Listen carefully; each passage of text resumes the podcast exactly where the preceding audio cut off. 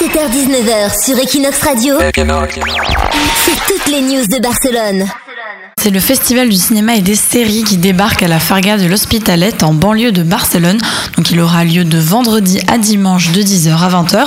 Donc ce salon accueille des centaines d'exposants ayant pour thème le cinéma bien sûr, mais il y aura aussi des activités organisées, des tables rondes avec des professionnels et même un espace pour découvrir les toutes dernières technologies utilisées dans le secteur.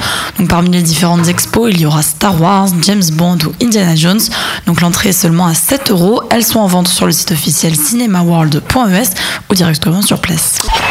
17h-19h sur Equinox Radio, c'est toutes les news de Barcelone.